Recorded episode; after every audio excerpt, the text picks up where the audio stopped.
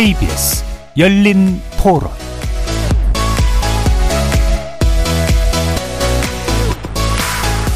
안녕하십니까. KBS 열린 토론 정준희입니다. 아이들하고도 같이 왔는데 아이들도 관심이 많고 미래 항공이나 우주에 대해서 자녀들한테도 좀 더 많이 보여줘야겠다는 생각을 많이 했습니다. 일단 우리나라가 뭐 그만큼 발전했다는 것도 좋았고 분리될 때마다 이게 보이는 게 기술도 많이 발전했고 가슴이 좀 벅차오른다랄까 가장 큰 분야가 이제 국방 분야겠죠 아무래도 지금 로켓을 발사할 수 있는 기술이 있는 국가가 몇 국가 없는 걸로 알고 있는데 그래도 우리나라가 그 반열에 올랐다는 게 자긍심이 느껴지고 우주 과학 기술이 많이 발달했다고 생각했습니다. 또 다른 세상으로의 이제 길이 열린 거잖아요. 그런 부분에서 되게 고무적이라고 생각이 듭니다. 위성하고 발사체 전부 다 국내 기술로 제작하고 이렇게 했다는 게 상당한 의미가 있는 것 같고요. 세계 질서를 선도할 만한 그런 산업이라고 보면은 우리 자체 기술로 뭐 성큼 발전한 기분이라 기대가 되고 그렇습니다. 거리에서 만나본 시민들의 목소리 어떻게 들으셨습니까? 닷새 전인 지난 25일 우리 독자 기술로 개발된 누리호가 심차게 하늘로 솟구치던 장면 생생하게 기억하고 계실 텐데요. 이후 목표 궤도에 안착해서 핵심 위성 분리에 성공하면서 누리호의 3차 발사는 성공적으로 마무리되었습니다. 윤 대통령은 우리나라가 우주강국 G7에 들어갔음을 선언하는 쾌거라고 축하했고 학계와 재계에서도 축하 메시지가 이어지고 있는데요. 대한민국 우주개발 역사의 새로운 이정표가 되었다는 이번 누리호의 성공, 우리 우주과학 기술에 어떤 의미가 될까요? 오늘 세 분의 전문가 모시고 누리호 3차 발사가 가지는 의미 짚어보고요. 우리 우주과학 기술이 미래에 대해서 전망해보는 미래, 미래에 어떤 미래를 가지게 될지 전망해보는 시간 갖겠습니다. KBS 열린 토론 지금부터 시작합니다. 살아 있습니다. 토론이 살아 있습니다. 살아있는 토론, KBS 열린 토론.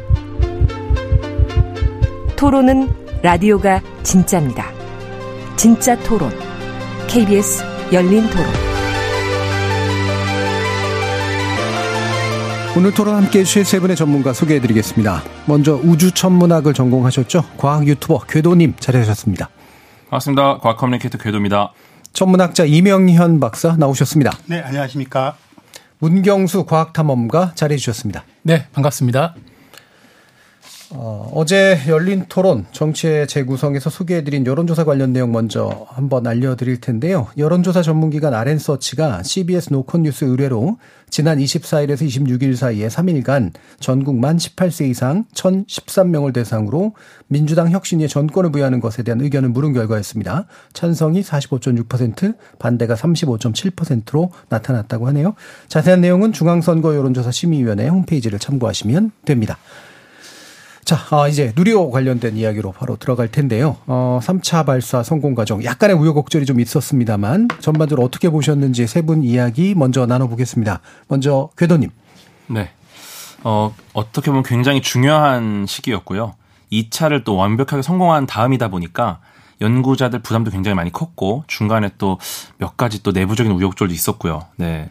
근데 일단 개인적으로는 반드시 성공하면 좋겠다. 그리고 음. 혹시나 성공을 하지 못하더라도 연구자들이 너무 낙담하지 않았으면 좋겠다. 왜냐하면 실제로 3차에 실패한 국가들이 굉장히 많습니다. 네. 네 그래서 그런 부분들 좀 감안하면서 여러 가지 좀 위로가 될 수 있는 부분들 같이 고민하면서 지켜봤었는데 네, 다행히 마치 2차 발사 대자뷰를 보는 것처럼 완벽하게 성공을 했죠. 예. 네, 굉장한 쾌거였고 네, 또 한 번 입증해 낸 결과라고 생각을 합니다. 예. 어, 미리 우려까지 다 해두셔서, 예. 성공하니까 너무 좋으셨던 것 같아요. 그럼요. 네.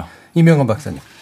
네, 저는 그, 어쨌든 누리호 3차 발사 이렇게 성공하는 예가 그렇게 많지는 않거든요. 예. 그러니까 그런 면에서는 축하를 드리고, 음. 어, 굉장히 고무적인데, 저는 조금 다른 각도에서 약간 우리가 이제 우리 자체 발사체를 갖게 되었다는 기술적인 문제도 중요하지만, 음. 과학 문화의 측면에서 그 마치 우주 산업이라든가 우주 탐사는 먼 다른 나라들의 어떤 환상적인 동화 같은 이야기였다면 음. 이게 우리 땅에서 실제로 이루어지고 있는 것이라는 것을 사람들이 그냥 몸으로 체험하는 거잖아요. 예. 그런 면에서 뭐라 그럴까 국민들의 일반 사람들의 어떤 정서적인 면, 음. 문화적인 면을 굉장히 고치시킬 것으로 굉장히 기대를 해봅니다. 예.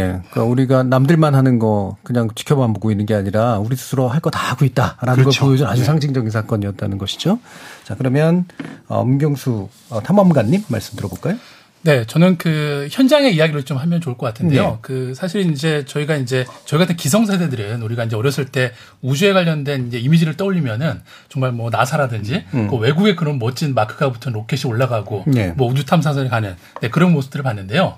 어, 실제로 이제 저희가 누리호 1, 2, 3차 발사 과정에서 제가 실제 이렇게 현장에서 이렇게 학생들이나 이렇게 강의도 해보고 이렇게 그 친구들의 질문을 받아보면은 어, 그 친구들 이미지 속에는 이제 나사의 로켓이 아니라 네. 우리의 로켓, 음. 네 그리고 실 실제로 내가 어 예전에는 뭐 내가 우주 우주에 관심이 있으면은 뭐 막연하게 우주인이 되고 싶어요. 뭐 이런 식이었는데 이제는 실제로 항공우주 연구원에 가서 음. 내가 어떤 일을 할 수 있나 네, 이렇게 구체적으로 아이들의 질문이 바뀌었다는 거에 대해서 어 정말 뭐 어, 국민의 한 사람으로서 그리고 음. 또 이렇게 아이들과 많이 만나는 사람 입장에서 되게 좀 기분이 좋았던 것 같습니다. 예. 그래서 이제 나도 할 수 있는 일 그리고 우리 주변의 일 이렇게 됐다는 거 굉장히 중요하다라고 또 지적을 해주셨는데 그러면 이제 몇 가지 과정들을 한번 좀 구체적으로 짚어보도록 하죠.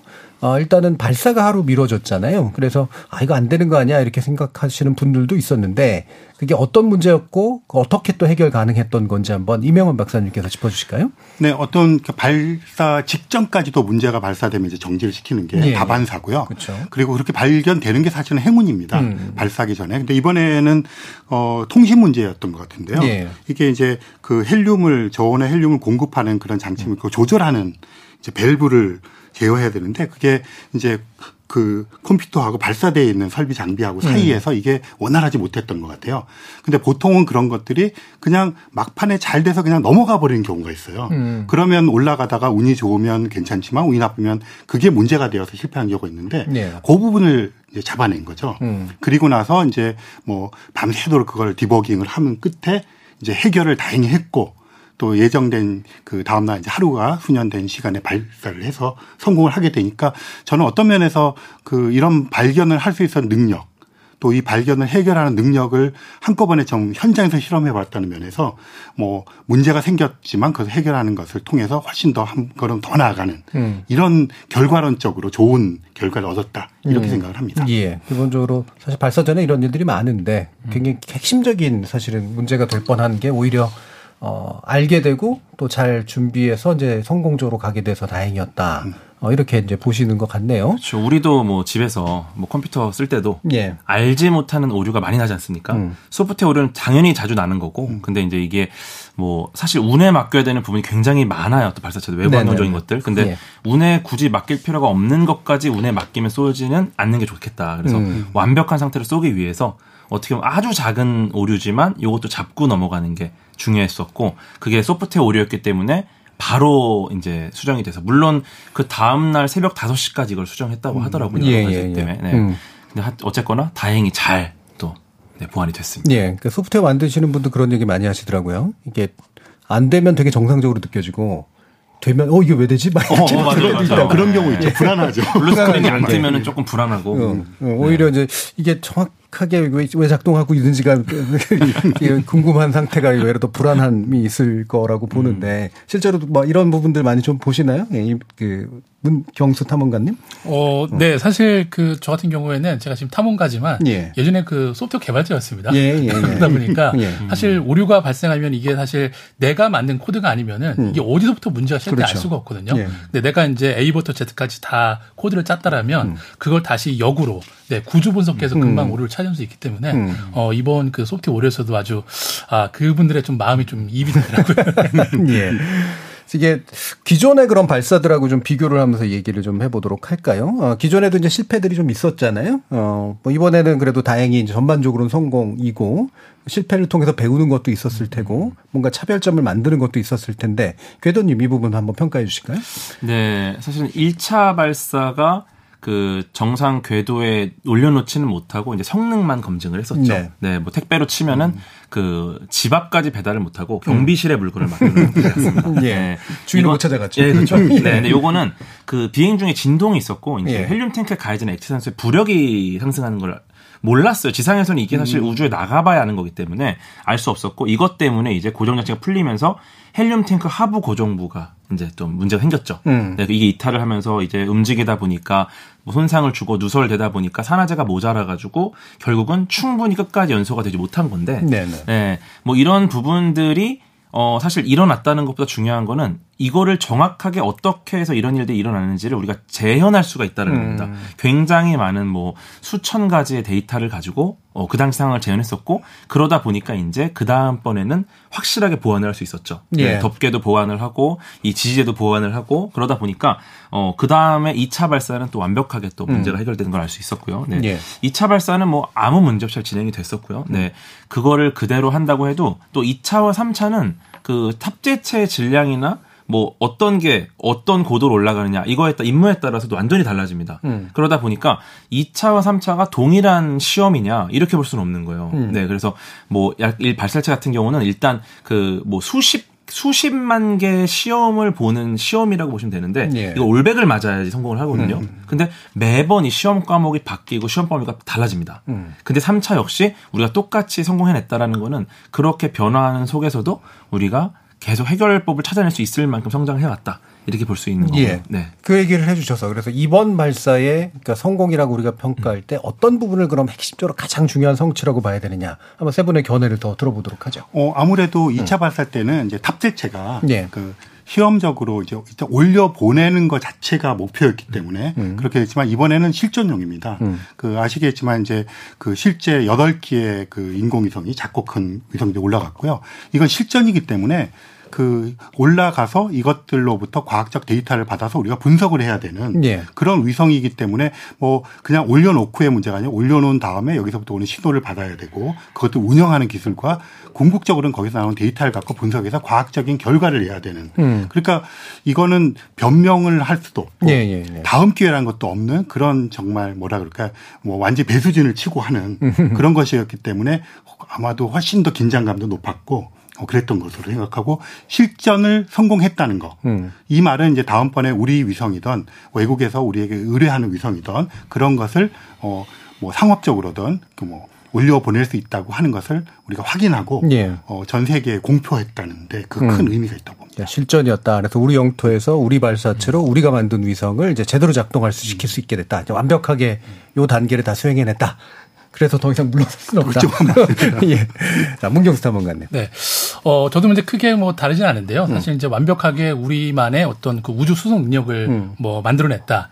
네, 이렇게 이제 성공의 의미를 볼 수가 있는데, 어, 실제로 이제 좀 다른 관점으로 보게 되면은, 어, 사실 저희가 이제 저희 내부에서만 이렇게 성공했다, 뭐 자자찬하면은 또 이게 또 뭐 여러 가지 각도를 볼 수가 네, 있다 네. 보니까, 제가 이제 최근에 이제 한 달 전에 한 학회에 갔다 왔는데요. 음. 외국에 이제 여러 이제 과학자들이 모이는 학회에 갔다 왔는데, 어, 실제로 제가 이제 한국에서 왔다라는 거를 소개를 하니까 음. 물어보더라고요. 네. 어, 너희 작년 연말에 음. 그 달 탐사선 다누리오 다누리. 성공한 거 축하한다. 음. 그리고 이제 누리호 뭐 2차까지 발사하는 거 봤다. 우리 것도 좀 실어줄 수 있냐. 아, 예. 네, 그런 외부의 시선을 봤을 때, 예. 어, 우리가 이제 또 다른 어떤 진짜 우리만 그냥 자자찬할 게 아니라 외부에서 예. 보는 시선도 우리의 성공을 좀 되게 축하해주는 분위기구나. 예. 그래서 네. 실어줄 수 있겠다고 좀 얘기하셨습니다. 네. 네. 자, 개론님. 네, 일단은 그 모의고사랑 수능은 완전 다른 거잖아요. 예, 예, 네, 이번엔 수능을 치른 거고요. 그 실제 발사체가 하는 역할을 할 수 있다는 걸 보여줬습니다. 음. 일반적인 발사체가 하는 역할.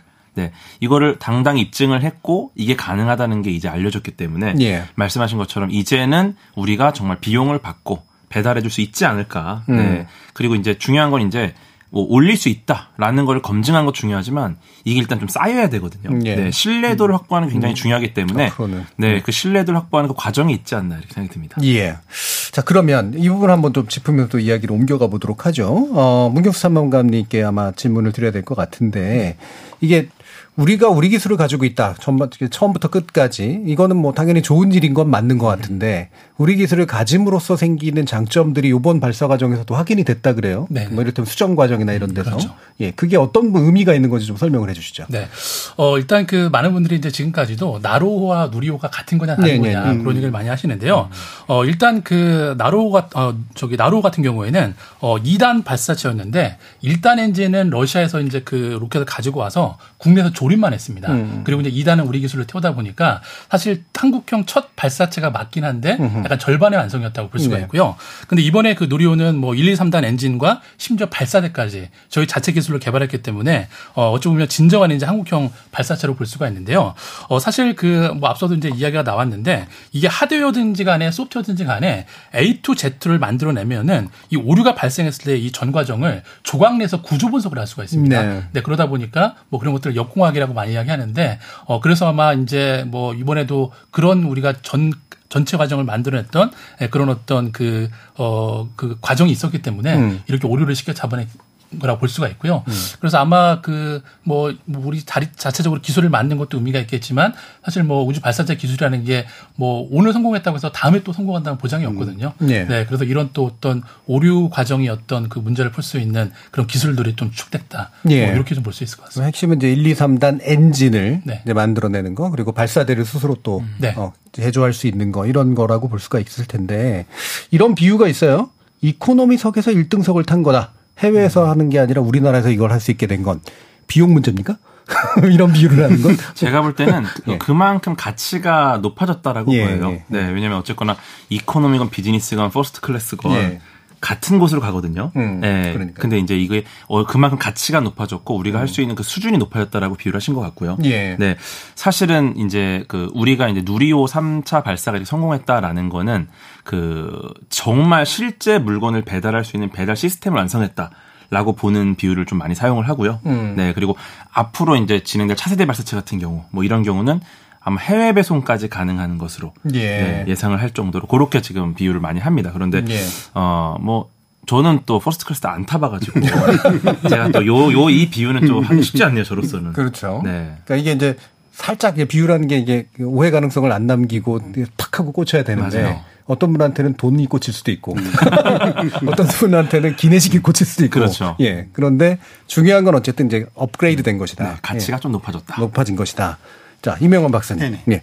뭐 방금 말씀 더 이렇게 설명 주셔도 좋고요. 그래서 어떤 점들이 조금씩 이렇게 나아지면서 확실하게 단계적으로 나아가고 있는 건가? 네, 지금까지 말씀 음. 다 나온 것처럼 어쨌든 누리호 3차 발사 성공은 실전의 성공이다. 그러니까 음. 아까 비율을 수능으로 하셨는데 음. 딱그 말이 맞고요. 음. 그랬기 때문에 이제 수능을 한번 치러보고 그거를 경험해 본 경험치가 생긴 거죠. 네, 네. 그렇기 때문에 앞으로의 것들은 다 실전이다. 음. 그렇게 말씀드릴 수가 있고 그 다음에 이제 한 가지 그 좀 말씀을 드리면 이게 이제 언제든지 물론 비용의 문제라든가 그런 건 있겠지만 네. 우리가 원할 때 우리가 원하는 것을 음. 실어서 올릴 수 있게 되었다. 음. 그러면 이제 그 수혜를 누가 보느냐 하면 어, 일단 그 다른 나라에 있는 발사체를 가지고 하려 그러면 거기에 비용도 들지만 시간도 맞춰야 되고 뭐 사실 도요셋 이번에 올라가는 것도 원래 러시아 발사체로 올라가게 되어 있었는데 네. 뭐 러시아 우크라이나 사태가 나면서 지금 그게 무산되어 버리겠잖아요. 음. 우리의 의지와 상관없이. 그러니까 지금 우리가 만드는 다소 실험적인 뭐 중소기업들의 스타트업의 위성체 같은 것들 이런 음. 것들은 어디 가지고 가서 쏠 만한 그런 곳이 없어요. 예. 근데 그런 걸 우리가 직접 쏠 수가 있고 그렇게 되다 보면 그 아무래도 어떤 도전을 하는 그런 우리나라의 스타트업 위성 관련 기업들이 굉장히 용기를 낼 수 있고 도전적으로 해볼 수 있고 음. 그런 기술이 축적이 되면 어, 정말 비약적인 어떤 발전을 갖고 올 수 있다고 해서 저는 약간 3차 자체의 어떤 발사체 완성도도 중요하지만 이런 면에서 우리가 선택의 권한을 갖게 되었다. 예. 그게 굉장히 중요한 포인트라고 생각합니다. 음. 그러면 예를 들면 스타트업이 만든 사실 성공이 보장이 안 돼 있는 하지만 실험 가치는 있는 그런데 이를테면 돈을 많이 써서 그다음에 안 받아줘서 그런 건가요? 안 받아주기도 음. 하고 너무나 오랫동안 기다려야 되고 음, 음. 또 우선순위에서 밀리지 않겠습니까? 예. 그러니까 그런 것들을 우리는 좀 전략적으로 음. 도전적으로 해볼 수가 있게 되는 거죠. 예. 그럼 현재 이제 우리 그러니까 이번에 이제 쏘아 올린 위성 8개인데 이 중에 보면은 커뮤니케이션 잘 안 되고 있는 것도 있다고 들었는데. 네, 지금 보니까 이제 예. 그 국제적으로 이렇게 위성이 올라가게 되면 음. 이제 그 등록을 시켜주는 네. 거기서 여덟 개 중에 일곱 개가 지금 등록이 되어 있고요. 음. 그 말은 어 양방향 통신이 일단 확인이 되었다. 음. 음. 근데 한 대가 지금 확인이 안 되고 있어서 음. 도요세 3호로 알고 있는데요. 음. 그래서 지금 어 항공우주연구원이나 에서 또 뭐 천문연구원에서 계속해서 지금 어, 시도를 하고 있고 아직 공식 발표는 나지 않은 것으로. 예. 근데 며칠 정도 걸리는 수가 있기 때문에 시도하고 음. 있는 것으로 알고 음. 있습니다. 하나 정도는 그래서 좀 더 기다려봐야 되고. 네네. 그 이런 것들의 이제 기본적인 목적 기능, 실전에 어떤 것들이 쓰이는가는 좀 더 설명해 주신다면. 네, 그러니까 도요셋이라고 하는 게 음. 이제 그 다른 것들이 올라간 것들도 중요하지만 좀 중소기업들 스타트업이 만든 좀 실험적인 음. 그런 것이 올라가기도 했지만 전 도요셋 얘기를 좀 해보고 싶은데요. 음. 이게 네 대가 올라갔는데 큐브 위성이라 해서 굉장히 작은 겁니다. 그러니까 작은 게 네 대가 올라가는데요. 음. 그러니까 보통은 위성을 하나 크게 만들어서 다목적으로 올려서 여러 개를 써먹는데 네네. 작은 게 네 대가 올라가면 우리가 해볼 수 있는 것이 이네 대가 옆으로 편대로 가거나 음. 앞뒤로 서서 가거나 마치 세 대가 네네. 날아가듯이 그러면 이게 내려다 보는 각도에 따라서 음. 같은 지점과 같은 시간에 하나만 보는 것이 아니라 음. 같이 날아가면서 여러 종으로 횡으로 보니까 입체적으로 볼 수가 있고요. 음. 그러니까 약간 입체적인 매핑을 할 수가 있고 한 번 지나갈 때 굉장히 넓은 지역을 많은 정보를 얻을 수가 있거든요. 그리고 이것도 늘었다 줄였다 하기 시작하면서 우리가 원하는 만큼의 데이터를 얻을 수 있잖아요. 음. 그래서 그런 시도를 한다는 것이 굉장히 의미가 있고요. 음.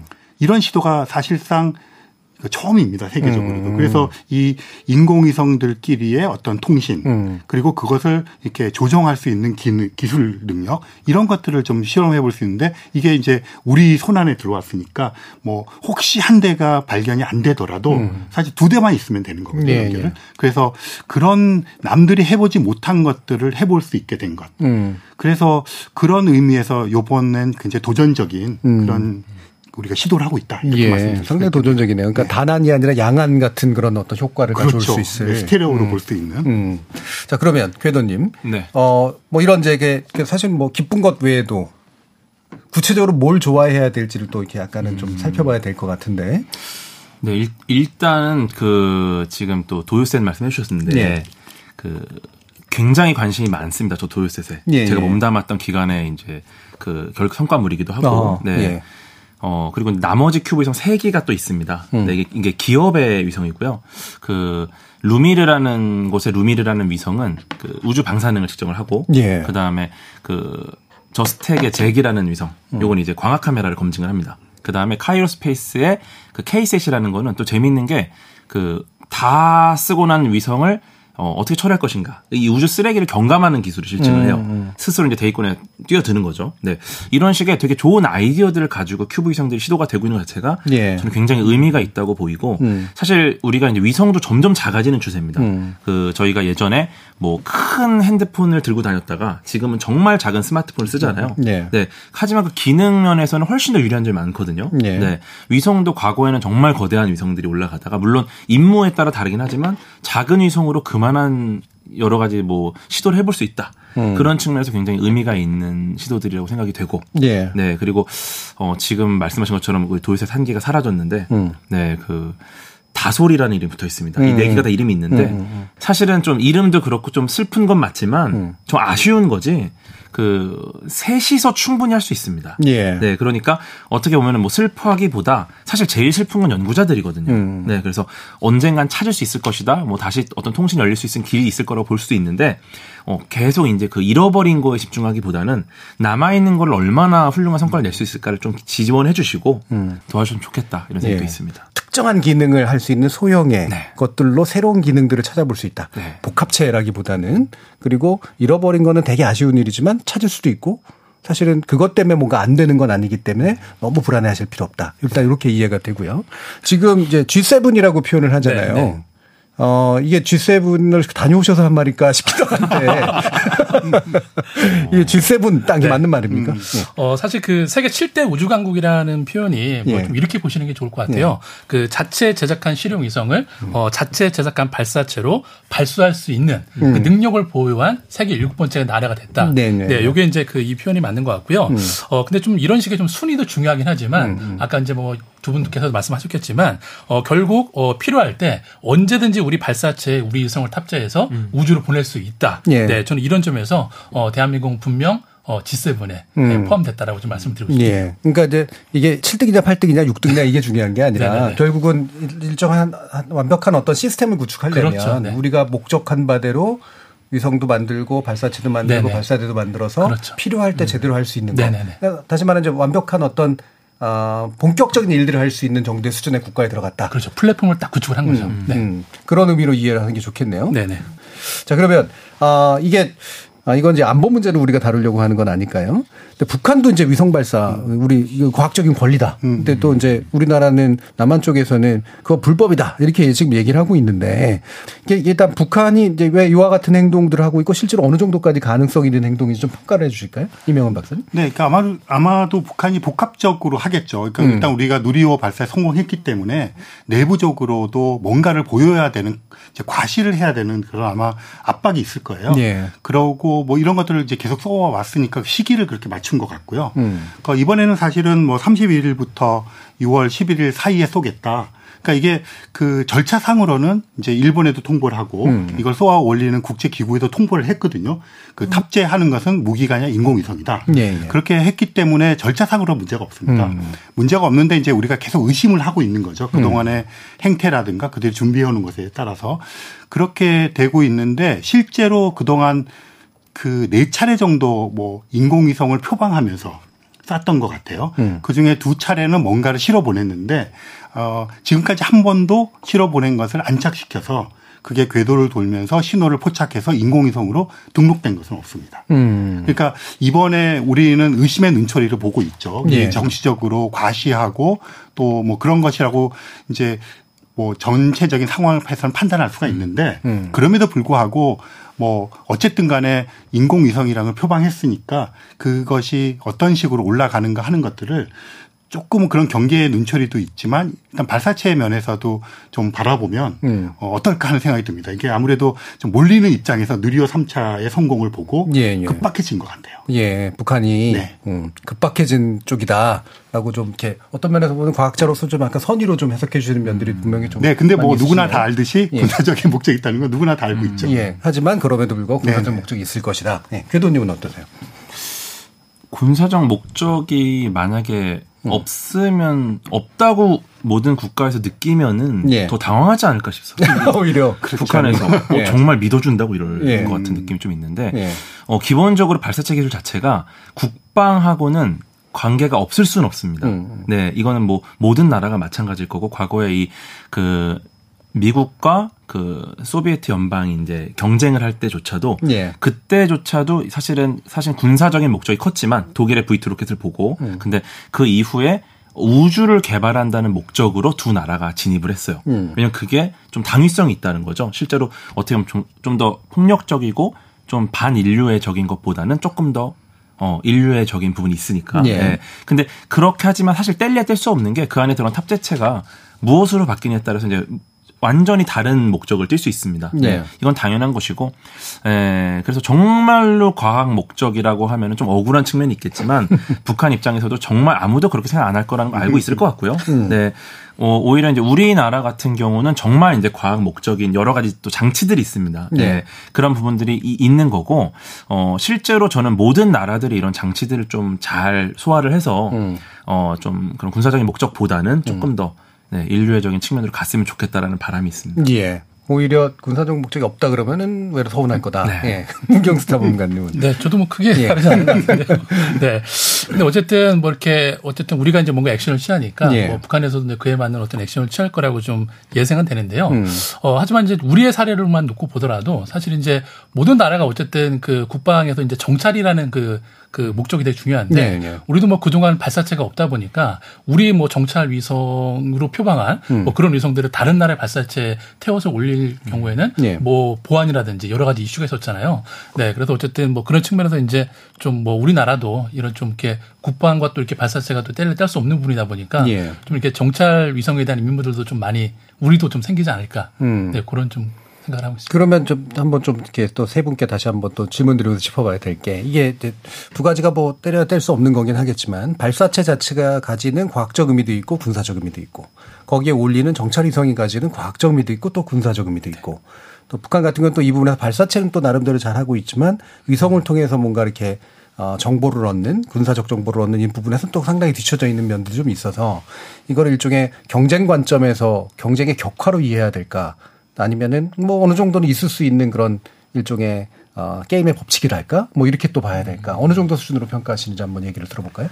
그 수준은 지금 말씀하신 대로 일단 음. 발사한다고 하는데 지금 이제 일곱 번째 발사체 보유국으로 북한이나 뭐 이스라엘이나 브라질을 넣어주지는 않거든요. 네, 네, 네. 그러니까 이제 발사를 한다고 하더라도 발사가 되어서 그걸 갖다 어떤 적 적절한 궤도 올리고 네. 그런 종합적인 기술이 되어야 되는데 음. 북한은 그런 게 굉장히 불안정해요. 음. 그러니까 일단 발사했다고 하는데 그게 제 궤도를 돌아가는지도 검증된 바가 없고 음. 거기서 뭐 실험적으로 뭐를 띄웠다고 하는데 그것도 신호를 포착한 적도 없고 음. 그렇기 때문에 그 북한에서 얘기하는 그 발사체로서의 수준은 음. 우리와는 격차가 있다 이렇게 볼 수가 있을 것 같고요. 다만 음. 걱정되는 것이 그것이 이제 겉으로는 이제 지금 같이 절차상의 어떤 정당성을 확보하면서 어 내심으로 이제 군사적인 게 압도적이겠죠. 예, 예. 그러다 보니까 그런 불안한 그 발사체가 음. 만에 하나도 너무 그런 불안정성 때문에 음. 오히려 자기들이 원하는 궤도로 가지 못하고 떨어졌을 때 예, 예. 엉뚱한 것에 떨어져 우리에게 피해가 오거나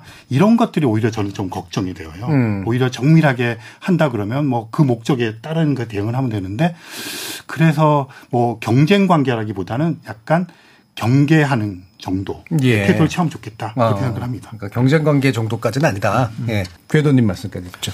독일의 V2 로켓이 영국에 이제 정말 할 수 없이 많이 떨어졌을 때 음. 과학자들이 이런 얘기를 했거든요. 음. 그 로켓은 완벽하게 성공했다. 음. 다만 그 로켓은 잘못된 행성에 착륙했다. 예, 예. 왜냐하면 이 로켓이 다른 행성을 탐사하는 데 써야 되는데 다시 지구에 착륙을 한 거죠. 음. 공격하기 위해서. 음. 사실 이런 부분 같아요. 그러니까 어 사실 이런 기술들이 실제로 인류에게 도움이 되는 방향으로 쓰여야 되는데 어 그렇게만 하기에는 많은 예산이 들어가기 쉽지 않습니다. 예. 네, 그러다 보니까 아마도 이런 그 전쟁이나 군사적인 목적을 좀 이용을 해서 저는 과학자의 측면에서 봤을 때는 음. 과학계에서는 이걸 이용을 잘 해서 실제로 굉장히 빠른 발전을 이루어내고 하지만 실제로 군사적인 목적으로는 최대한 안 쓰이도록 만들면 좋겠다라는 예. 좀 목표였습니다. 그래서 그런 방향성을 갖고 살살 이렇게 군사적인 목적을 좀 드러내면서 숨기면서 잘 발전하나 음. 예. 실제로는 달에 가고 화성에 가고 네, 이런 식으로 좀 해왕성에 가고 이런 음. 식으로 갔으면 좋겠다라는. 예, 그 방향성의 관점에서 네. 봤을 때 사실 이게 참 약간은 호사가적인 얘기이기도 합니다만, 예, 누리호 발사 성공을 또 전혀 다른 전혀 다르진 않지만 연결은 돼 있지만 우리 국방력 그래서 이건 사실 우리가 뭐 한탄두만 없을 뿐이지, 음, 음. 예, 제조만 하면은 이제 확 쏠 수 있는 거야, ICBM 만들 수 있는 거야. 이제 이런 식으로 이제 또그 부분만 유난히 좋아하시는 분들도 있는데. 음. 어떠세요? 좋아하는 거는 기쁜 일이죠. 네, 어쨌거나 우울한 거보다 행복한 게 좋으니까. 예. 네. 문경수 사무관. 대학생. 저는 뭐 노코멘트 하겠습니다. 예. 그런데 이게 사실은 그 얼마 전에 있었던 사건 기억하시는지 모르겠는데요. 예. 고체 연료 로켓 발사를 우리 군에서 성공을 음. 했어요. 음. 예, 예, 사실은 드러내놓고 할 건 아니었는데 음. 뭐 일본 시간에 이게 해서 마치 폭죽 터지듯이 여러 곳에 목격되면서 그냥 알려버리는 그렇죠. 됐잖아요. 예. 그래서 사실은 그런 기밀 사항이죠. 예. 그렇 것을 사실은 군사적으로 할 때는 고체 연료를 써서 음. 바다라든가 어느 곳에서 이동하면서 쏠 수 있는 게 군사적인 목적이고요. 네. 사실은 액체 연료를 사용하게 되면 이게 다루는 게 굉장히 미묘하고 음. 복잡하기 때문에 군사적으로 사용을 뭐 극단적으로 할 수 있지만 음. 그런 것보다 이게 좀 투트랙으로 나가고 있는 것 같고 오히려 네. 우리나라의 이제 군사적인 면을 강조할 때는 그 고체 연료 음. 로켓 성공이 음. 사실은 엄청난 사건이죠. 예, 예, 예. 그 미사일 그 조약 풀리기도 하고 그랬기 음. 때문에 그래서 그쪽으로 좀 초점을 같이 맞춰가면서 하는 것이 음.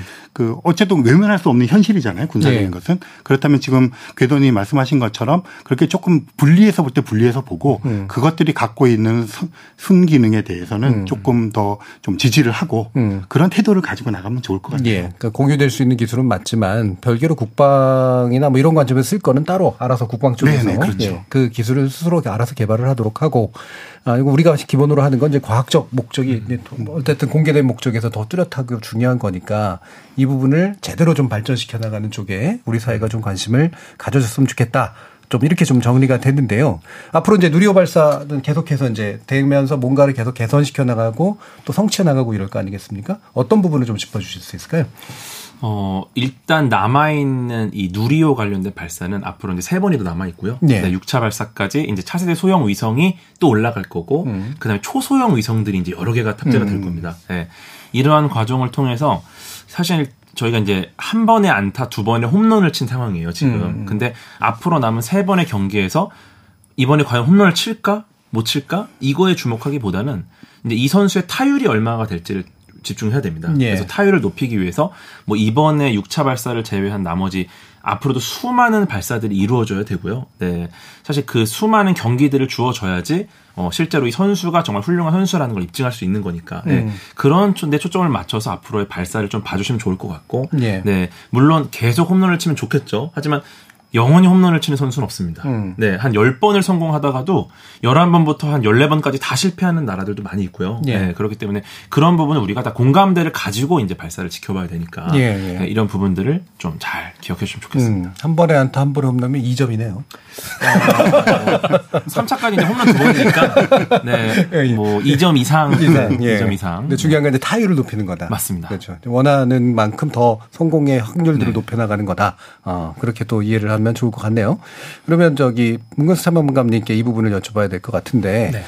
어, 사실 이제 민간 기업 으로의 네. 이전 문제도 지금 계속해서 진행이 네, 되고 네. 있고 결국은 예전에도 저희가 한번 이 부분 토론한 적이 있었는데 국가가 모든 걸 감당하는 것보다 민간의 영역에서 늘어나는 것이 훨씬 더 좋은 일이다. 그리고 실제로 그래야지 감당이 된다 이런 네, 지적들을 네. 하시더라고요. 네. 어떻게 보세요? 네, 사실 그 이번에도 이제 기술 이전 이야기가 나오고 있는데요. 네. 좀 이렇게 보면 좋을 것 같아요. 그 사실 그 초기 미국 우주 기업들이 이 나사로부터 기술 이전을 받으면서 이제 본격적으로 민간 우주 시대를 열었다. 음. 네, 그런 게 이제 우리한테도 어 이제 항우연의 기술을 우리 민간 기업들이 이전받는 그런 타이밍이 왔다라고 볼 수가 있는데요. 음.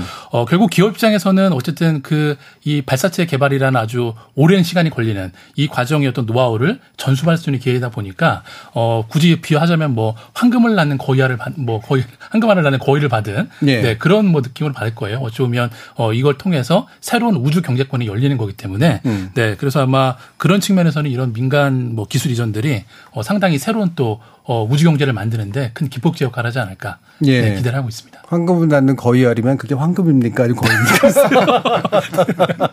어쨌든 황금이 중요한 것 네, 같긴 그렇죠. 합니다만 그리고 계속해서 나아가는 것도 낳는 것도 되게 중요한 것 같고요. 어, 근데 사실 이런 부분을 보면은 이렇게 공공이 개발한 것들을 민간이 이제 그 득을 보면서 뭔가 확장시켜 나가는 건 되게 좋은 일인데 이게 이제 왜 그냥 왜 그 듣기로는 이거를 그냥 민간한테 뿡 하고 이제 먹을 거 던져주는 음. 그래서 민간이 별로 기여도 안 하면서 이제 받아먹는 것 같은 그런 느낌을 받으시는 분들도 있을 것 음. 같은데 어떤 판단을 하세요? 우주 산업은 음. 그러기 굉장히 어려운 산업으로 생각을 하고 있습니다. 예. 특히나 우리나라 같은 경우도 기반이 완전히 없는 상황이잖아요. 음. 사실 그 민간 기업 입장에서는 어, 리스크를 짊어질 수밖에 없다는 생각이 들고요. 예. 그리고 사실은 나사가 보유한 기술이랑 우리나라의 연구시설들이 보유한 기술들은 격차가 꽤 있으니까. 네네네. 네, 근데 네.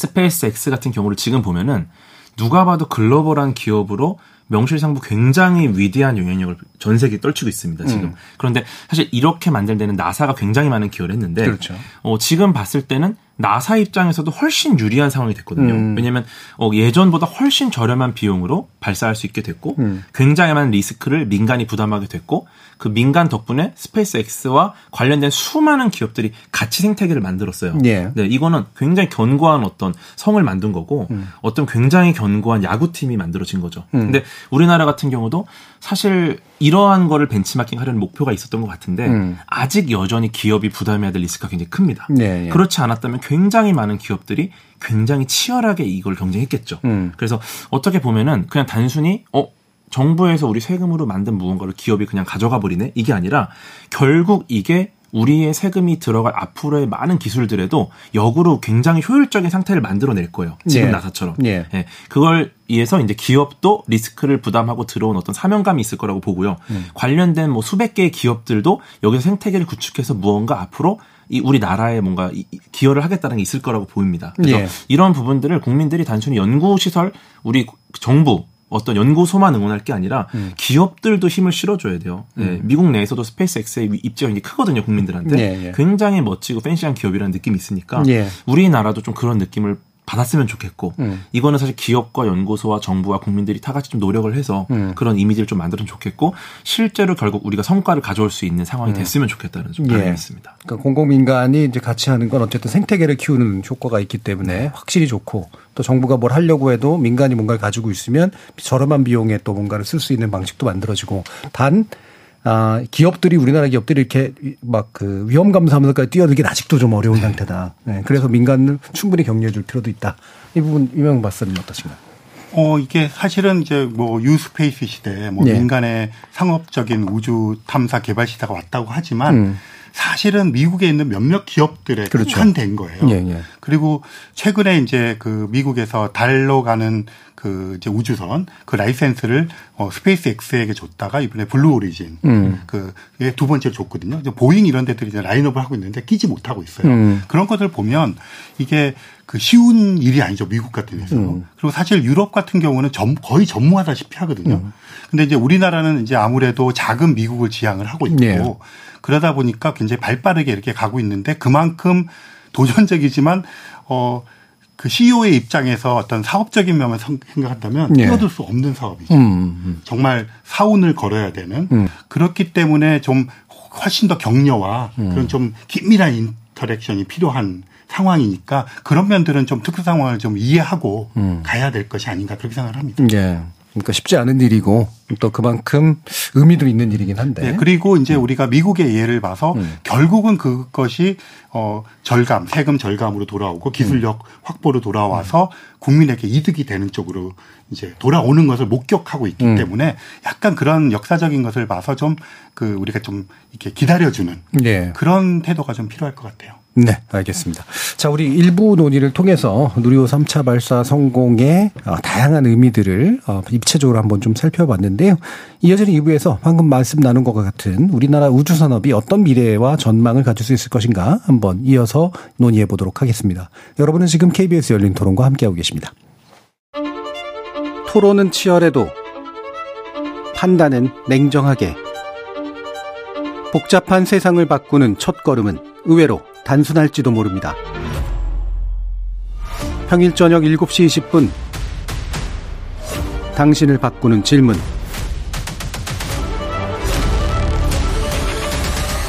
KBS 열린 토론 정준희입니다. KBS 열린 토론 누리호 3차 발사 성공의 의미와 대한민국 우주산업의 미래를 놓고 이야기 나누고 있는데요. 이명현 천문학자, 문경수 과학탐험가, 과학 유튜버, 궤도 이렇게 세 분의 전문가와 함께하고 있습니다. 자, 독자적인 우주 발사체 기술 보유하게 된 건 분명한데요. 어, 이것이 필요한 이유는 뭐다? 사실 앞에서 쭉 얘기는 나왔습니다만 좀 더 구체적으로 이야기를 주실 수 있는 부분이 있다면 얘기를 들어보도록 하죠. 먼저 문경수 탐험가님. 네. 어, 일단 그 미국의 민간 우주기업인 스페이스X가 어, 이 우주 발사체 시장에 기여한 가장 큰 부분을 꼽으라면 네. 바로 발사의 가격을 매긴 거라고 그렇죠. 네, 평가하는 보고서를 음. 좀 본 적이 있는데요. 어, 사실 이전에는 우리가 이제 어, 우주에다 뭔가를 올린다. 뭐 어떤 걸 이제 탑재체를 올려보낸다. 뭐 그 우주 관련된 사업을 한다. 음. 이런 거는 상상조차 할 수가 없었고요. 음. 음. 그걸로 뭔가 사업 계획서를 써서 뭔가 투자자를 찾아가면 예. 야, 이건 정말 뭐 무주공산이었죠. 예. 자, 근데 이제는 어 이런 것들을 통해서 우주를 대상으로 우리가 뭔가 비즈니스를 해볼 수 있겠구나. 음. 네, 이런 것들이 이제 산업계 전반에 어 퍼졌다고 볼 수 있을 것 같은데요. 어 사실 뭐 우리나라 예를만 들어도 우리가 예전에 그 저가 항공이 없을 때는 우리가 제주도 갈 때 정말 비싼 비용을 주고서 예. 어 제주도 가는 뭐 그런 시절이었는데 이렇게 저가 항공 항공이 생기면서 어 이제 누구나 제주에 많이 갈 수 있는 네, 그런 이제 어, 분위기가 만들어진 것처럼 어 결국 이제 이 발사차라는 어 이제 이동 수단을 통해서 이제 발사 비용도 떨어지고 음. 이제 플레이어들이 많이 참가한다라면 어 이제 우리가 이제 우주를 새로운 경제 활동의 무대를 볼 수 있는 음. 뭐 그런 시대가 도래하지 않았나 네 그렇게 좀 평가하고 예. 싶습니다. 그러니까 무주공산이라는 표현을 쓰셨었는데 네. 어, 비어 있는 산이라서 좋은 점도 있지만 아무도 안 나가려고 했던 거잖아요. 그러니까 무서우니까. 네네네. 네, 근데 누군가 나가서 비용을 네. 확 떨어뜨리는 그렇죠. 아주 좋은 효과를 가지고 있었다. 네. 어, 궤도님도 이렇게 비용 절감 측면을 주로 좀 얘기해 주셨는데 네. 어떤 부분 또 얘기해 주셨을까요? 뭐 일단은 왜 이렇게 음. 이 우주발사체에 뛰어드는가 음. 이거를 보면 그냥 심플합니다. 어, 이제는 돈이 된다는 거죠. 음. 네. 사실은 이제 뭐 정부나 연구소, 연구소 같은 경우는 전 세계적으로 한 150곳이 이제 참여를 하고 있는데 음. 실제 우주 산업 관련돼서 투자하는 회사가 한 5천 곳이 넘고요. 그 다음에 이제 기업은 이제 만 개가 넘었습니다. 예. 네. 이거는 저희가 어, 이렇게 시장이 만들어졌다? 기업들이 들어온다? 기업이 들어오면 굉장히 심플하거든요. 그냥 이게 이제 돈이 되는 돈이 거예요. 된다. 네, 음. 그래서 지금 뛰어드는 이유 자체가 그냥 돈이 되기 때문이라는 아주 심플한 답이 있을 수 있을 것 같고요. 예. 네, 근데 이 돈이 되는 시장 그리고 앞으로 향후 우리나라의 먹거리가 될지도 모르는 시장 이거를 그냥 두고 보는 거는 안 되겠죠. 음. 우리나라가 또 굉장히 잘하는 게 어, 따라잡고 추월하는 거 아니겠습니까? 음, 예. 네, 저는 그 시작 단계에 지금 와 있다고 보고요. 예. 지금까지 수많은 우리나라 관련된 과학기술 산업들이 그렇게 추월하고 성장해 온 것들이 굉장히 많이 있어요. 음. 세계 탑 수준이 된 것도 굉장히 많고 음. 그런 측면에서 봤을 때 또 다른 하나의 목표가 생겼다. 음. 그리고 우리도 이 돈이 되는 시장에 반드시 들어가야 된다는 생각이 음. 들었습니다. 이게 또 말씀 들어보니까 우주에서 뭔가를 하려면 일단 나가야 되는데 그 가장 중요한 기술인 거잖아요. 그리고 이게 비용도 싸지고 음. 뭔가 산업 체계도 많이 생겨야 거기 가서 뭘 할 것인가의 문제가 이제 그럼 음. 결국 해결되는 쪽으로 가게 될 텐데 어 전반적인 세계 수준 그리고 우리 수준은 그러면 어느 정도까지 할 수 있는 정도냐 그 부분을 짚어봐야 될 것 같아요. 임명훈 박사. 뭐 우리가 이제 G7 그리고 일곱 번째 종합적인 네. 우주 탐사 국가가 되었다 이렇게 얘기를 하는데 사실은 1위와 2위와 3위와 4위의 차이는 뭐 정말 엄청난 차이가 예, 있습니다. 예, 예. 그러니까 뭐 미국과 중국 투톱으로 러시아가 좀 처지고 있죠. 음. 그 전통적인 그 세계고 그다음에 뭐 전통적으로 어 일본이라든가 유럽은 이제 프랑스 중심으로 발사체가 음. 있고 유럽 연합이 있고 인도 그다음이 우리인데 음. 이게 극복해야 되는 건데 결코 누구도 가르쳐 주지를 않아요. 음. 그러니까 모든 문제를 우리가 스스로 하나씩 어 쌓아가야 되기 때문에 극복하기 쉽지 않고요. 네. 하지만 어 우리가 일단 그것을 완성시켰다는 게 중요한 것 같아요. 음. 그러면 지금부터는 앞으로 나가는 것은 발전하는 길밖에 없잖아요. 음. 그러다 보니까 이 자기 자신과의 경쟁이거든요. 이거는 음. 남들보다. 그런데 뭐 뒤처졌지만 지금 우리가 막닥뜨리는 테크놀로지나 이런 것들은 굉장히 그 유리한 발전되어 있는 것을 우리가 그 담아서 새로운 걸 만들 수가 있기 때문에 음. 그런 면에서는 선발 주자보다 조금 더 가속시킬 수 있는 면이 있고요. 음. 그래서 수준은 좀 떨어져 있고 차이가 있지만 어 하나씩 하나씩 따라잡으면 되겠다고 생각을 하고 지금 실제로도 우리나라의 목표가 뭐 5위 이런 얘기 하지 않습니까? 뭐 랭킹을 좋아하지 않지만 네. 일본과 인도를 잡겠다는 건데요. 음. 뭐 지금 뭐 당장 들으면 다 그쪽에서 고웃음칠 음. 그런 이야기지만 저는 이제 보면 인도 같은 경우는 이런 우주 탐사 개발하는 것 중에 하나가 굉장히 중요한 요소가 경제적인 요소인데요. 미국이 하는 예를 들어서 화성 탐사선을 7천억에 했다면 어, 같은 시기에 쐈던 인도의 위성은 700억 정도밖에 안 들었거든요. 예, 예. 그런 어떤 틈새 시장들. 음. 그러니까 우리도 지금 1톤 정도밖에 못 올리지만 뭐 음. 펠컨 뭐 20몇 톤, 30톤 이렇게 하는데 음. 그렇지만 어, 동남아시아권이라든가 이런 곳에서의 작은 소형 위성들을 우리가 그 돈을 받고 실어줄 수 있는 이런 시장부터 열리기 시작하면서 음. 그런 틈새 시장에서의 것을 할 수 있는 음. 것이 생겼고 또 이 그 굉장히 앞선 곳보다 우리 정도 되는 곳과의 우주 협력 같은 것들 실제로 음. 아랍에미레이트가 우리 기술을 적절하게 공부를 해갖고 와서 화성 탐사도 네. 또 이랬지 않습니까? 음.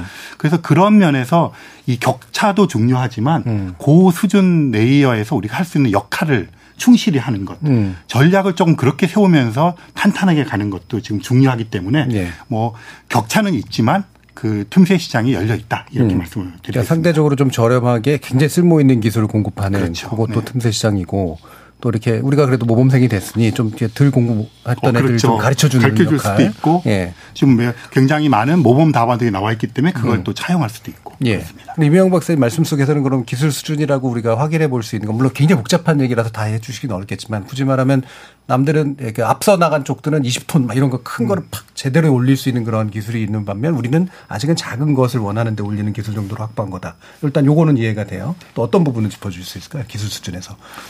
어, 사실은 이 무게가 늘어나고 음. 뭐 궤도가 달라지고 목적지가 달라지면은 또 완전 다른 기술이긴 네, 합니다. 예, 예. 네, 우리가 뭐 스쿠터랑 뭐 트럭을 비교하기 좀 애매하잖아요. 그렇죠, 그렇죠. 네. 네. 근데 확실한 거는 어, 미국 같은 경우는 1957년에도 11번 발사 중에 8번 실패를 했었고 음. 그 다음에 뭐 러시아도 발사체마다 좀 차이는 있지만 발사했다가 설, 실패한 사례가 굉장히 많습니다. 음. 네, 그리고 뭐 중국이나 일본도 중국이 1969년에 또 일본은 1966년에 빠르게 첫 발사를 성공했거든요. 네. 네. 그렇게 빠르게 첫 발사를 성공한 나라들조차도 사실 실패를 굉장히 많이 경험을 하고 연속해서 음. 실패를 경험합니다. 네, 이런 걸로 봤을 때는 사실 우리나라 기술 수준이 뭐 다른 나라에 비해서 어떻다라고 하는 게 지금 무게가 좀 작다고 말씀하셨지만 음. 이런 것들이 뭐 크다 작다 뭐 어떻다 해서 이거를 딱 정량 비교가 굉장히 어려운 네, 부분이 네, 있어요. 네, 네. 그러다 보니까 결국 우리는 다른 나라가 하는 것들을 다 따라가 봐야 됩니다. 음, 무조건. 음, 음. 네. 그래서 지금 우리가 어느 수준에 왔으니까 뭐 일로 가면 수월하겠네, 저쪽으로 가면 좀 수월하겠네 이런 게 아니라 그냥 우리는 지금 할 수 있는 가능한 모든 방법을 동원해서 계속해서 전문 인력과 예산을 투입해봐야 된다. 음. 네, 그래야지 우리가 원하는 목표를 달성할 수 있다고 보이고요. 예. 네. 음. 그러면 그래서 어, 결국은 어느 정도는 사실은 규모도 굉장히 그래서 중요해 보이긴 하는데요. 투자도 좀 많이 해야 되고 음. 전문 인력도 많이 좀 늘어나야 되고 아무래도 뭐 기술 수준은 곧바로 또 이 규모의 수준하고 연관이 돼 있지 않겠습니까? 어떤 부분 뭐 문경수 탐구관 말씀 주실 수 있을까요? 아, 일단 그 발사체 자체를 이제 뭐 선진국과 비교하는 것도 아까 이제 뭐 음. 뭐 좀 무리가 있다 말씀해 주셨는데 어 결국 이 발사체 기술을 가지고서 어 그 이후에 어떤 것들을 우리가 할 거냐 그 목적이 중요할 것 같은데요. 사실 뭐 우리가 이제 보통 발사체라 하면은 지금 우리가 뭐 위성 정도 올리는 수준이라면 어 이제는 정말 그 뭐 다른 행성 탐사라든지 음. 뭐 심우주 탐사라든지 네 그런 맥락에서 우리가 좀 이렇게 거시적으로 봐야지만 예, 이 예, 발사체 예. 기술의 어떤 뭐 의미와 목적성들을 좀 우리가 이해할 수 있지 않을까 생각합니다. 음. 그러니까 단지 위성을 올리는 수준의 네네. 문제가 넘어서서 사실은 뭐 달도 가고 다른 다른 행성도 그렇죠. 가고 뭐 돌, 돌아다니기도 네네. 하고 이런 정도까지 크게 보면서 계속 기술 격차를 메꿔나가는 것들이 중요하다. 그러면 실제로 이제 이게 뭐 단선 비교인지는 모르겠습니다만 네. 이를테면은 저쪽은 돈을 이만큼 쓰는데 그리고 네. 한천 명쯤 가지고 있는데 우리는 얼마만큼 쓰고 어느 정도 규모를 가지고 있다고 얘기할 수 있을까요? 아, 일단 저도 이제 한번 궁금해서 음. 찾아봤더니 그 음. 그 우리나라 같은 경우에는 이 누리호 발사체를 만들 때 음. 어, 일단 항우연에 있는 연구원분들이 한 250분 정도 네, 그리고 네. 이제 외부 업체분들까지 하면 뭐 한 천 명 가까이 되는데요. 음. 근데 이제 보통 이웃나라 일본 같은 경우에는 발사체 하나 개발하는데 뭐 3천 명 정도. 음. 네, 그리고 뭐 전통 강국인 미국이나 러시아는 거의 뭐 발사체 하나 2만 명 정도가 뭐 투입이 된다고 하고요. 음, 음. 뭐 이를테면 요즘에 또 민간 우주 기업들이 많이 이슈가 되고 있는데 뭐 스페이스X 같은 경우도 어 전체 뭐 인원이 거의 12,000명쯤 되는데 거기에 70%에 해당하는 거의 뭐 8천 명 이상이 네, 이 발사체 기술에 음. 뭐 투입이 된다고 하니까 아직은 좀 격차가 많이 있는 걸로 보입니다. 예. 그러니까 구체적으로 사람 수가 딱 몇 명, 또 네. 돈은 몇 이렇게 얼마 이렇게까지 따지진 못하지만 네네. 몇 가지 지표로 봤을 때는 네. 확실하게 네. 큰 격차가 그렇죠. 네. 어, 보이기는 하네요. 자, 그러면 이제 우리 전망 가지고 논의하면서 이제 구체적으로 어떤 것들을 할 수 있을까를 좀 따져봐야 될 것 같은데, 이거 이병헌 박사님께 먼저 좀 질문을 드리겠습니다. 어, 우주 산업이라고 부르는데 도대체 우주 산업은 어디서부터 어디까지인가? 그러니까 이렇게 비교해 보면 음. 좋을 것 같아요. 그러니까 자동차라고 하는 게 지금은 이제 전기 자동차나 이렇게 음. 변화하면서 그 부품이라든가 이런 것들이 좀 그 어려움을 겪고 있지만 처음 그 내연기관 중심의 자동차 산업이라는 게 생겼을 때 음. 거기에 딸려 있는 정말 수만 가지의 부품을 생산하는 산업들이 동시에 발전해야 되지 않습니까? 네. 그러니까 그런 상황인 것 같아요. 그러니까 음. 일단 발사체나 쏜다 그러면 이게 그냥 과학적으로 계산을 해서 되는 것도 아니고 엔지니어가 잘 만들어야 되는 것도 아니고 그야말로 그 헬륨 펌프 밸브 하나부터 시작해서 그런 걸 조절하는 소프트웨어적인 능력, 음. 그다음에 그걸 운영하는 어떤 안테나 추적 기술 기술까지 음. 이 모든 것들이 들어가는데 이제 저는 과학적인 면과 운영에 대한 이런 겉으로 드러나는 걸 얘기를 했지만 음. 자동차가 굴러가기 위해서 됐던 것처럼 음. 이 발사체 하나가 갖고 떠돌아다니기 위해서 그 속에 들어가는 온갖 부품들 제조적인 면이나 네. 또그 부품들에 엉켜 있는 테스트를 해야 되는데 이게 자동차 같은 경우가 뭐 영하 40도인 핀란드에서도 돌아가고 이런 거랑 네. 마찬가지. 이거는 지금 영하 270도인 우주 공간으로 쏘아 올리는 거잖아요. 음. 그렇다면 거기서도 견뎌내야 되는 엔지니어링 quality를 가진 부품들에 대한 음. 것이 요구가 되고 이런 것들이 종합적으로 같이 옮겨가는 것 같아요. 그래서 음. 이 우주 산업이라고 하는 것은 단지 거기서 당장 어떤 돈이 될 만한 어떤 황금 그 알을 낳는 거위가 나오기보다는 전체적인 어떤 그 기업의 산업의 전반적인 quality를 끌어올리고 그 새롭게 마치 자동차 시장이 열렸던 음. 때 같은 그런 시너지 효과를 하는 것이기 때문에 음. 정말 발 빠르게 움직여 가야 되고 어 그냥 거기서 당장 생각할 수 있는 우리나라에서 벌써 예를 들어서 그런 어떤 밸브 같은 것들 조절 잘하면 네. 어 냉동을 시키는 기술에 당장 써먹을 그렇죠. 수 있는 그런 네. 거로 스피노프 될 수가 있는 거고요. 네. 뭐 이런 것들이 그 계속 이제 되고 엔진 같은 것들이 되면 그 엔진이 또 응용될 음. 수 있는 것이고 음. 그래서 뭐 전체적인 산업 전반의 어떤 quality 수준을 음. 끌어올리는 데 기여할 것이다. 음. 이렇게 말할 수가 있겠네요. 결국에는 이제 지구상에서 경험할 수 없었던 극한의 상황에서 마치 지구를 돌아다니듯이 할 수 있는 뭔가 자유를 움직임의 자유를 얻을 수 있도록 만들어 주기 위해 필요한 온갖 새로운 것들이 이제 우주 산업 안에 이제 투영되어 있다. 황금알은 낳는 거의는 좀 약간 거부하셨는데 아직까지는 민경사는 네.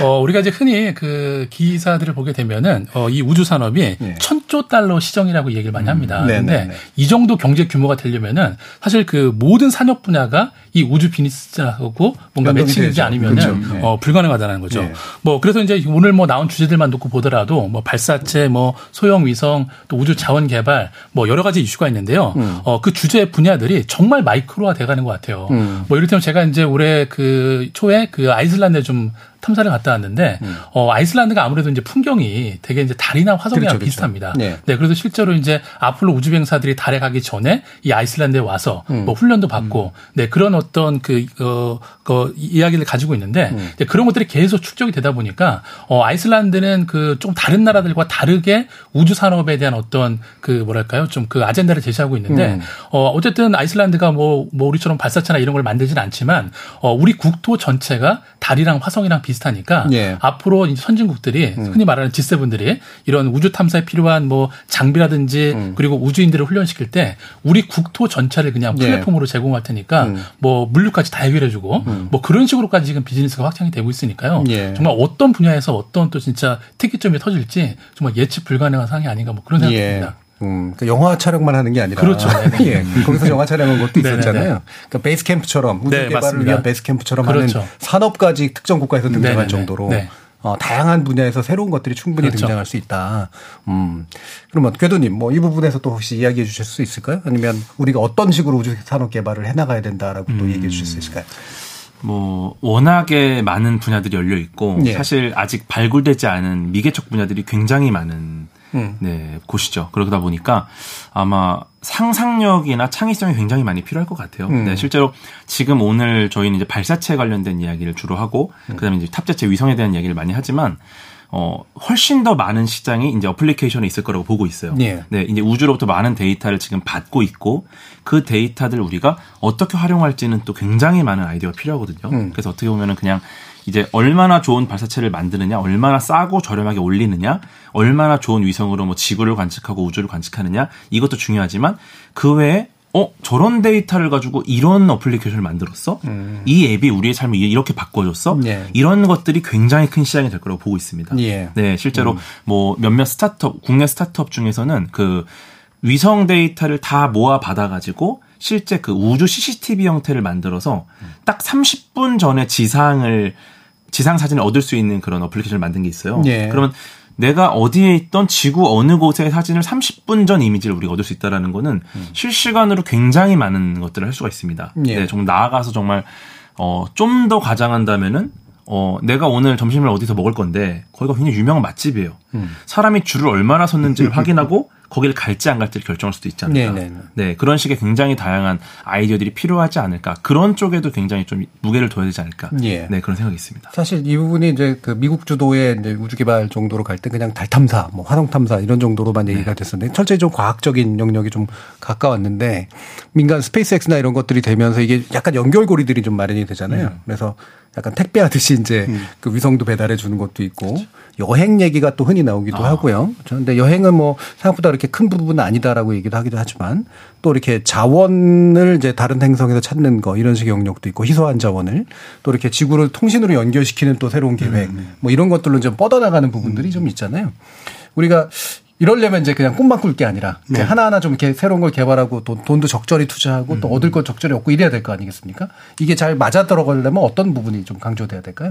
어, 그러니까 이제 우리는 일단 아까 궤도님이 말씀하신 대로 음. 우주 산업은 어쩔 수 없이 다 해봐야 됩니다. 해봐야 네. 되는 걸 해봐야 되는데 그것은 그 아젠다대로 나가고 우리가 지금 할 수 있는 잘하는 특성을 가진 것들을 개발해서 적극 투자할 필요가 있는데요. 음. 예를 들면 지금 이제 다누리호가 달에 가 있지 않습니까? 예, 예. 거기에서 이제 우주 통신을 하는데 그 BTS의 그 뮤직비디오를 손실 없이 지구로 전송하는 음흠. 그 통신 기술을 실험을 하거든요. 네. 그러니까 그런 것들은 굉장히 당장 그 우리 그 탑재체를 가지고 해볼 수 있고 음. 그 기술이 확립이 되게 되면 바로 응용할 수 있는 이런 것들이거든요. 음. 그러니까 그렇게 우리가 잘하고 있던 것들을 한쪽에서 하면서 좀 음. 도전적으로 해야 되고요. 음. 그 약간 모델을 삼고 삼아야 된다고 생각하는 룩셈부르크인데요. 예. 그 소행성 이제 채굴을 하자 이런 아이디어가 나왔을 네, 네. 때 룩셈부르크 정부가 이제 그 회사에다 투자를 했어요. 음. 그렇게 하면서 룩셈부르크가 소행성 채굴에 이제 메카가 된 거죠. 음. 그러니까 지금은 이제 실제 가서 채굴하는 거는 뭐 다음 세기나 뭐 이렇게 상정을 하고 있는데 약간 노켓 기술과 그 고전적인 채굴 기술을 하는 사람들이 룩셈부르크 몰려드는 거예요. 음. 그러다 보니까 이 두 기술은 그동안은 만날 필요가 없었는데 그렇겠네요. 만나게 되니까 오지. 음. 뭐 굉장히 척박한 환경에서 음. 그 우주 기술 사용해서 채굴을 하는 이런 것들이 되니까 룩셈부르크는 벌써 돈을 벌기 시작하는 예. 한국에 가는 거거든요. 음. 그래서 이런 아이디어들 그래서 우리가 지금 우주에 가서 우주 자체에서 어떤 산업이 펼쳐져서 음. 아까 문경수 어 님이 말씀하신 것처럼 그러한 산업이 형성되기 전이라도 사실은 지구상에서 그 기술이 적용되는 것들이 음. 있거든요. 그런 쪽에 좀 초점을 맞춰 보면서 나가는 것도 어, 좋은 전략 중에 하나일 거라고 생각합니다. 예. 그 말씀을 들어보면 이제 큰 투자는 미중이 주로 했는데 실제로 이렇게 왜 이런 데서 작은 틈새를 얻는 건또 방금 말씀하신 네. 것도 룩셈부르크 아까 또 말씀한 아이슬란드 음. 되게 인구도 적고 그렇죠. 그렇죠. 이런 나라들이네요. 음. 그런 데서 또 할 수 있는 것들도 굉장히 있고. 네. 음. 우리나라가 이제 그런 것들을 사실은 하기에 굉장히 역동적인 예, 민족이잖아요. 예, 예. 그런 걸 참 적극적으로 권장했으면 좋겠어요. 음. 그러면 이제 한국만의 어떤 모형들은 어떤 걸 만들 수 있을까? 이게 우리가 무조건 돈을 크게 쓸 수 있는 나라는 분명히 아닌 것 같고 그렇다고 이제 또 기술은 또 있으니까 룩셈부르크나 뭐 아이슬란드는 또 다른 어떤 조건이긴 할 텐데 어떤 것들을 좀 얘기해 줄 수 있을까요? 우리나라의 이런 산업 분야를 한마디로 표현하면 가성비의 민족이라고 네, 봅니다. 네. 네. 굉장히 저렴하게 음. 훨씬 더 좋은 성능의 무언가를 만들어낼 음. 수 있을 것이다. 네. 그런 측면에서 보면은 모든 분야가 다 우리나라가 좀 앞서 나갈 수 있는 영역인 것 같아요. 음. 네. 그리고 또 아이도 굉장히 좋고 그리고 뭐 IT 쪽에 굉장히 많은 기술과 음. 노하우가 있기 때문에 음. 이쪽이랑 결합을 하면은 사실 굉장히 무궁무진한 시장이 있겠죠. 예. 좀 더 이렇게 성능 대비 어, 가격도 저렴하고 네. 또 IT 우리 잘하는 것들을 네. 결합 접합시킬 수 있는 그런 산업 쪽에서 뭔가 가능성을 찾으면 좋을 것 같다. 아, 자, 그러면 이제 뭐 서서히 정리해 가면서 이 논의를 좀 해야 될 것 같은데 문경수 산문관님께 여쭙겠습니다. 네. 그래서 어, 단순히 항 의원이 잘하고 그 다음에 민간에 열겠다 정도만으로 이 방금 말씀 나눈 것들을 할 수는 없을 거 아니에요? 네네 정부는 어떤 것들을 준비하고 또 이제 민간들이 또 어떤 것들을 또 마련해 나가야 되는가 제안을 주신다면. 네. 어, 사실 요즘에 이제 뉴스페이스라고 하니까 이제 음. 많은 사람들이 그냥 정부를 이제 배제하고 이제 민간 주도로 그렇죠. 이제 뭔가 예. 흐름이 가고 있구나라고 음. 생각하시는데 어, 절대 그런 건 아닌 것 같습니다. 어, 장기적으로 봤을 때는 이 정부와 민간이 유기적으로 협력하지 않으면 어, 이 비즈니스판은 만들 수가 없는 거거든요. 음. 뭐 이를테면 이런 거죠. 어, 정부 같은 경우에는 이 채무 불이행 가능성이 정말 낮고 예. 그리고 이제 안정적인 자금으로 활동이 보장이 되기 때문에 어, 민간 기업들에는 정말 좋은 클라이언트가 될 수가 있겠죠. 그렇죠. 네, 대신에 이제 그런 안정적인 뭐 자금이나 그런 뭐 리소스는 있긴 하지만 또 민간처럼 기민하게 빨리 움직이지 못하다 보니까 예. 어, 민간의 그런 어떤 그 능력들이 어, 결합이 돼야지만 어, 결국 어쨌든 시장이 커지고 어, 파이가 커지기 때문에 음. 뭐 그런 전략이 필요하다고 보고요. 뭐 이렇다면 뭐 미국 같은 경우도 그랬죠. 사실 원래 이제 스펙스X 같은 경우도 이 자금난 때문에 거의 뭐 도산위기에 몰렸었는데 어, 그때 이제 나사랑 이 국제 우주 정거장에 화물을 배송해 주는 그 음. 계약에 체결되면서 어, 그 뒤로 이제 우주인들도 이렇게 음. 운송을 하게 되고 음. 뭐 그런 식으로 유기적으로 이제 해서 지금까지 안정적인 자금 흔들음을 어, 만들 수 있었기 때문에 음. 우리도 좀 그런 그 정부와 민간의 유기적인 협력이 좀 필요하지 않을까 생각이 됩니다. 음. 예. 음, 재미네요. 그 정부는 이제 모든 걸 다 이제 감당해서 개발하기는 건 이제 뭐 더 이상 어려울 테고 다만 믿고 뭔가 음. 뭐 네, 사업을 네, 네. 할수 있는 굉장히 중요한 파트너다. 네. 예. 또 그러면 또 민간 은 또 굉장히 리스크 테이크를 또 나름대로 그렇죠. 또 하긴 해야겠죠. 네. 어, 그런 부분들 더 짚어보면 좋을 것 같은데요. 대신 또 그러면 이제 그동안 이제 사실은 우리의 어떤 우주 개발을 주도해 왔던 어, 이런 공공과 정부 영역 쪽에 있었던 쪽이 충분한 지원과 대접을 받으면서 했느냐 아닌 것 같다라는 얘기들도 좀 있어서 이 부분에 대한 평가를 좀 이명 박사님께 부탁드려 볼까요? 네, 우리나라는 이제 아무래도 미국의 나사라든가 음. 일본의 작사라든가 유럽의 뭐 유럽 우주국 같은 그런 총괄적으로 그런 걸 좀 독립적으로 할 수 있는 기구가 없다 보니까 네.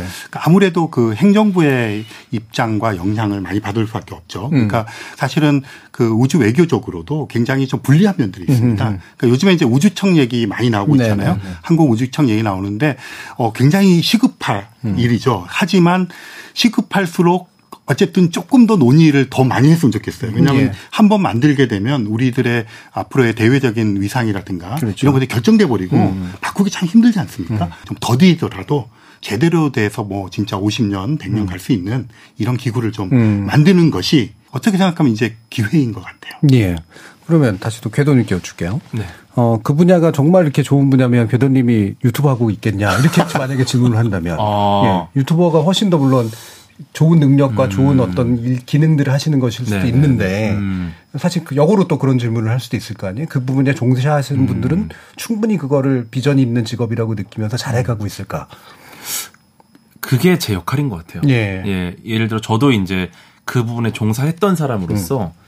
사실 그 종사자들 내부에서 무언가를 바꾸는 게 굉장히 어렵다는 걸 음. 느꼈기 때문에 음. 제가 이제 연결고리 역할을 하려고 네네네. 나온 거고요. 네, 근데 끊임없이 타율을 높이기 위해서 경기가 치러져야 되고 경기에 기회를 줘야 되는데 음. 이 경기에 기회를 주는 게 쉽지가 않아요. 네네. 예를 들어서 지금 누리호 3차 발사까지 너무 쉽게 성공했다는 느낌을 음, 줬습니다. 오히려. 네, 음. 그런데 사실 이게 전혀 쉽지 않아요. 그러니까 네, 절대 쉽지 않은 거고 너무나도 적은 인력으로 너무나도 적은 음. 예산으로 정말 빠른 시간 안에 성공을 했는데 이 내부에서 얼마나 힘들게 기술을 개발하고 그렇죠. 있는지 음. 얼마나 갈아넣고 있는지 시간을 정말 잠도 안 자가면서 하고 있는지 이것을 알려줄 사람은 내부에 불가능해요. 네네. 네, 이거를 대변하기 위해 저는 이제 이 자리에 있는 거고 음. 사실 이러한 부분이 계속 설득이 되고 우리가 이게 쉽게 한 게 아니다. 정말 어려운 거다. 이걸 음. 기적 같은 일이다. 이거를 끊임없이 말을 해 줌으로써 결국은 정부와 대중이 움직이게 만드는 거거든요. 음. 네. 개인적으로 대중이 움직여야지만이 이런 음. 것들이 다 만들어질 수 있을 거라고 봅니다. 기업도, 연구소도, 정부도. 그래서 저는 어떻게 보면 그 제가 하는 역할이 누리호랑 굉장히 비슷하다고 봐요. 네. 네. 누리호는 굉장히 중요한 어떤 과학기술의 성과를 우주의 궤도에 올리는데 굉장히 중요한 역할을 하고요. 저는 이제 과학자들의 우수한 과학기술 성과를 잘 포장해서 대중에게 전달을 합니다. 음. 그게 아마 굉장히 많은 이런 말씀하신 뭐 여러 처우 문제, 음. 앞으로 환경 문제 그런 것들을 개선하는데 큰 도움이 되지 않을까. 예. 그래서 물론 뭐 제가 더 뭐 유리하냐, 왜 우주 산업이 더 중요하지 않냐 이렇게 말씀하셨지만 어, 저도 역시 우주산업 종사자라고 생각하면서 일을 예. 하고 있어요. 왜냐면 예. 저도 그 역할을 함으로써 결국 장기적으로 우주산업에 긍정적인 영향을 끼칠 거라고 보고 있기 때문에 예. 저는 끊임없이 대중의 태도를 바꿔 나갈 거고 음. 이게 장기적으로 우주산업이 자리 잡는 데 도움이 될 거라고 보고 음. 있습니다. 그렇죠. 지금까지 이제 잘 해오고 있었지만 그리고 좋은 성과를 냈지만 이게 이제 사실 되게 특별한 노력을 통해서 특별하게 이루어진 성과라서 맞습니다. 요대로 그대로 가는 건 아니다. 대중들이 지지하고 이해해 주셔야 된다. 이 역할을 또 궤도님께서 해주시는 네. 그 생태가 커지는 거네요. 그렇죠? 네. 자, 그럼 마지막으로 마무리 발언하면서 이번 누리호 성공을 통해서 우리 우주 산업과 아, 우리 우주 발사체 연구 그리고 재반의 어떤 산업적 생태계 이런 것들을 위해 어떤 점들을 좀 강조해 주실까 하는 말씀으로 마지막 한번 들어보도록 하죠. 문, 어, 문경수 탐험가님 네. 말씀드릴까요? 어, 일단 그 지구상의 모든 기준이 어, 우주적으로 확장되고 있는 그 시대적 흐름을 우리가 좀 정확히 읽을 필요가 있을 것 네. 같습니다. 네. 뭐 단순히 이제 누리호 뭐 세 번 발사 성공했다고 해서 그냥 한 번 끝나는 상징적 이벤트가 아니라 어, 정말 이 우주라는 게 미래의 새로운 먹거리고 또 우리 미래 세대의 새로운 비전이 될 수 있다라는 거를 정말 끊임없이 네, 뭐 우리 개도님도 얘기하셨지만 음. 어 정말 많은 분들이 그걸 인지하고서 좀 대중들에게 알리는 좀 노력을 해서 그게 좀 공론화된 노력들이 뭐 그 무엇보다 중요하다고 생각합니다. 예. 이명현 박사님. 네, 지금 누리호 3차 발사가 그 궤도님 말씀하신 대로 정말 운 좋게 음. 노력의 결과이기도 하지만 이게 순탄하게 가고 있거든요. 음. 그러니까 이럴 때가 사실은 조금 성찰을 해야 되는 시점인데 음, 음. 저희 입장에서는 지금 우주청 문제도 있고 누리호 3차 그다음에 그 차세대 발사체 이런 것들이 얽혀 있는 게 많기 때문에 음. 지금 시점이야말로 조금 더 차분하게 또 문제점이 있었던 거를 좀 그 알리면서 어 그런 건강한 논의가 이어지는 장을 만들었으면 하는 음. 바람이 있습니다. 예. 궤도님 말씀까지 듣죠. 네, 어, 제가 꿈꾸는 세상은 그 앞으로 우리나라가 발사체를 발사했을 때 이런 특별한 토론회장이 열릴 필요가 없는 세상입니다. 음. 네, 워낙에 많은 발사를 성공했기 때문에 이제 우리가 발사체를 성공하는 건 당연한 일이 됐을 거고 음. 그러면 사실 그만큼 우주 산업이 성장했다는 뜻이겠죠. 네, 그래서 그걸 위해서는 국민 여러분의 응원이 가장 많이 필요합니다. 예. 네, 과학자들은 여러분의 응원 덕분에 지금 여기까지 온 거거든요. 음. 음. 누구도 하고 싶어하지 않은 그렇죠. 일을 우리가 노력해서 사명감을 갖고 하고 있어요. 음. 사실 누구도 이 개발에 참여하는 게 어렵고 힘듭니다. 음. 굉장히 어렵고 수학적이고 물리적인 거기 때문에 아무도 하고 싶어 하지 않은 일을 하는 이분들에 대해서 우리가 단순히 그냥 방관할 게 아니라 정말 깊은 응원을 보내주고 그들이 얼마나 그들을 희생해서 하고 있는지를 모두가 알고 응원해 준다면은 훨씬 더 행복한 세상이 빠르게 오지 않을까. 음. 네, 여러분의 응원이 가장 필요합니다. 음. 자, KBS 열린 토론 누리호 발사 3차 발사 성공과 함께 세 분의 전문가 모시고 우리 우주 산업이 어떤 식으로 나아가야 되는가를 이야기 나눠봤는데요. 오늘 함께 진 세 분, 문경수 과학탐험과 과학 유튜버 교도 그리고 이명현 천문학자 세 분 모두 수고하셨습니다. 감사합니다. 네, 감사합니다. 감사합니다.